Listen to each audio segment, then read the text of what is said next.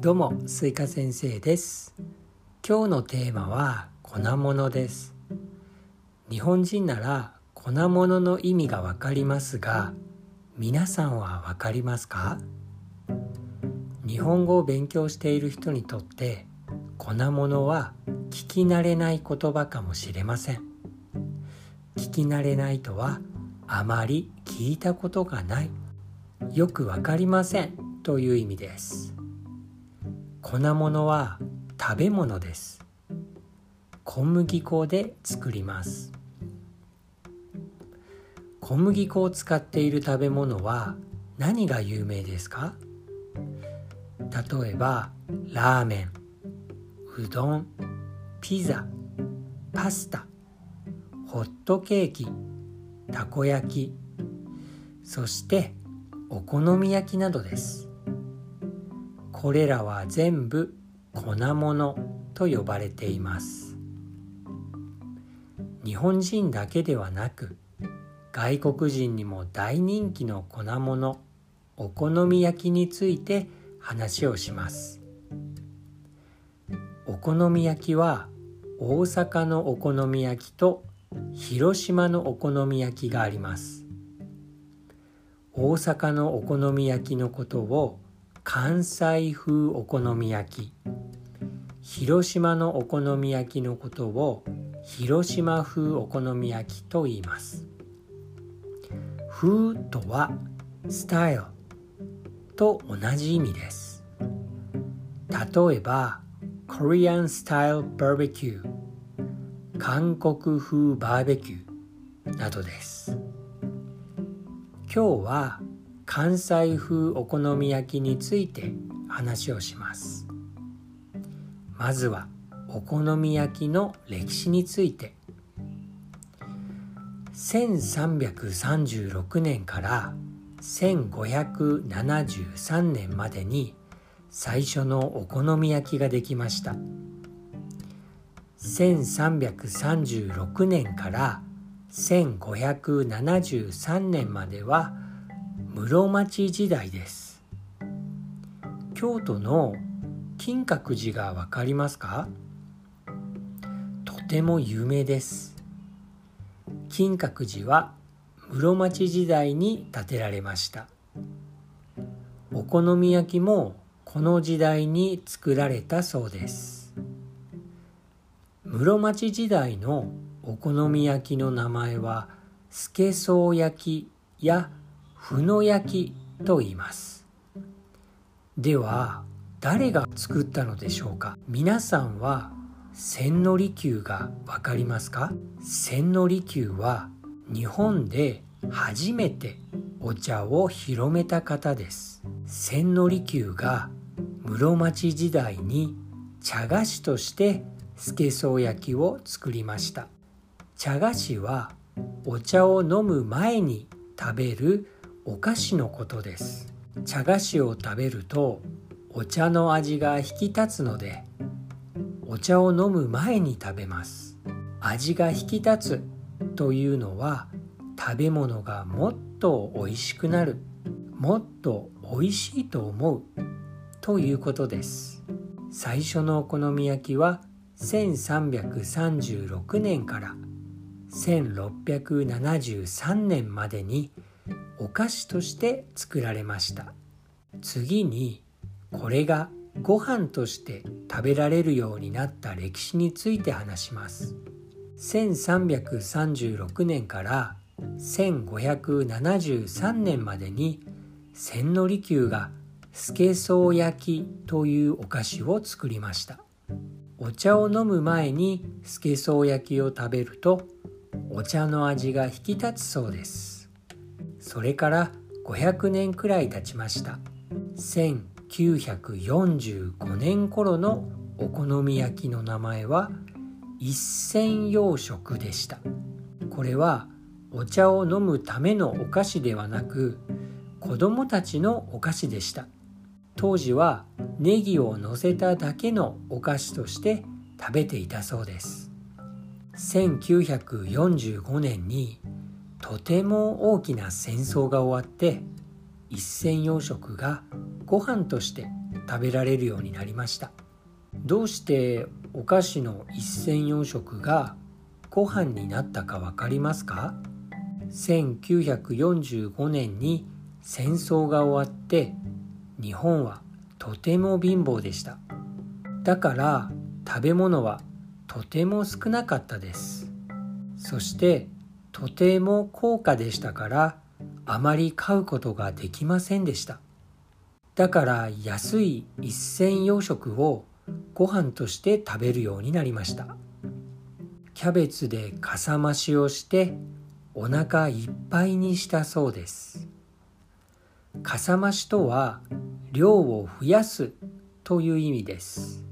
一銭洋食は簡単にたくさん作れるしお腹がいっぱいになりますからとても便利な食べ物でした。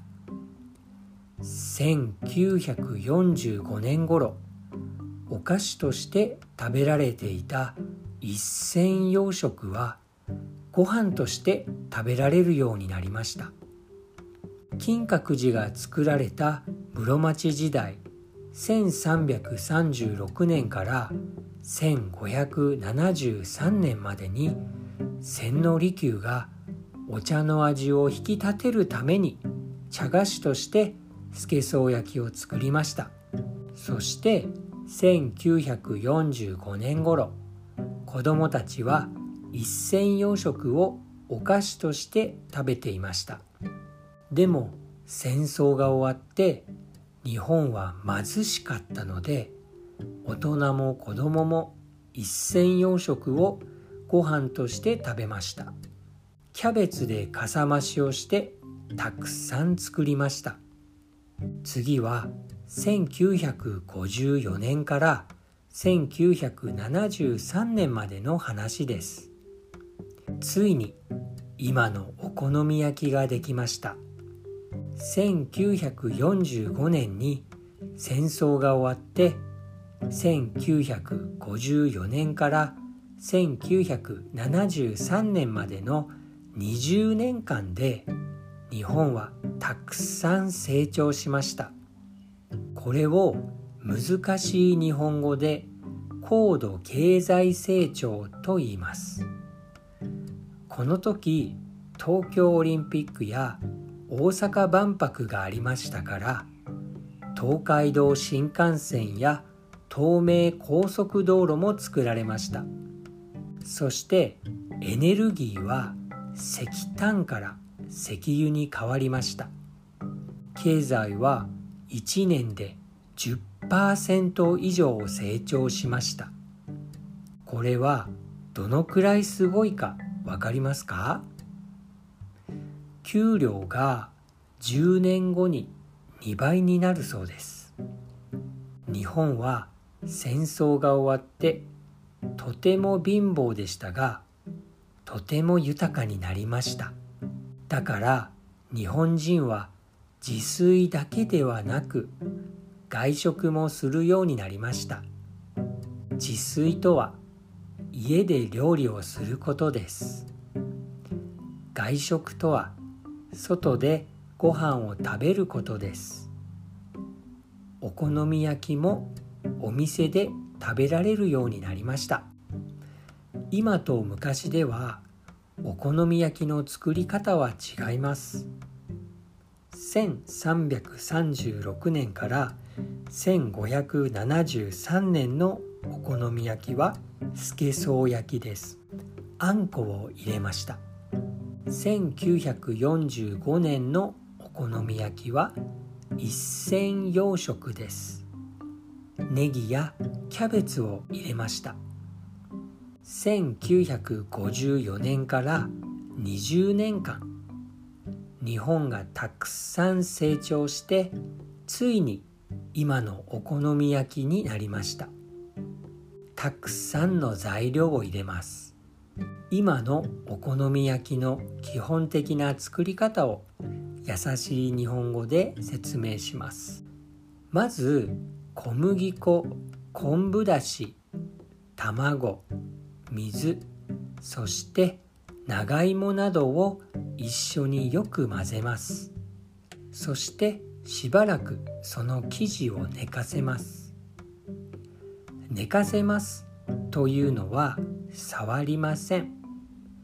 混ぜたものをキープしたり冷蔵庫に入れて待ったりすることです。次にキャベツを粗くみじん切りにします。粗くというのは大きくと同じような意味です。みじん切りというのはキャベツをとても小さく切ることです。粗くみじん切りにしますというのはみじん切りだけど少し大きく切りますという意味です。生地を寝かせたらキャベツと生地を混ぜます。キャベツ以外にネギ天かす紅生姜などを入れてもいいです。特に紅生姜はピリッとくるのがアクセントになってもっと美味しくなります。ピリッとくるとは少し辛いということです。そしてアクセントは英語と同じ意味です。キャベツ生地他の材料を混ぜる時のポイントは大きいスプーンで生地と材料をボウルの下から大きく混ぜた方がいいです。材料と生地を混ぜたらフライパンで焼きます。皆さんはお好み焼きに火が通るタイミングがわかりますか？火が通るというのはちゃんと焼ける。例えば肉に火が通りました。これは肉を食べてもいい状態です。片面に火が通ったかどうかわかるコツを教えます。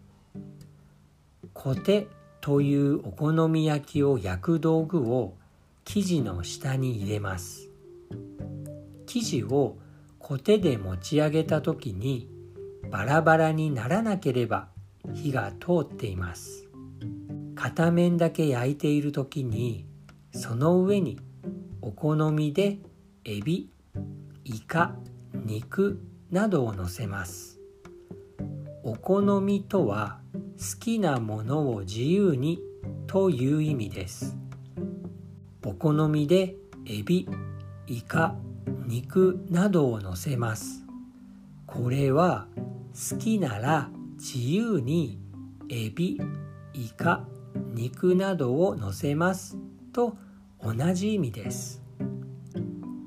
片面が焼けたらコテでひっくり返します。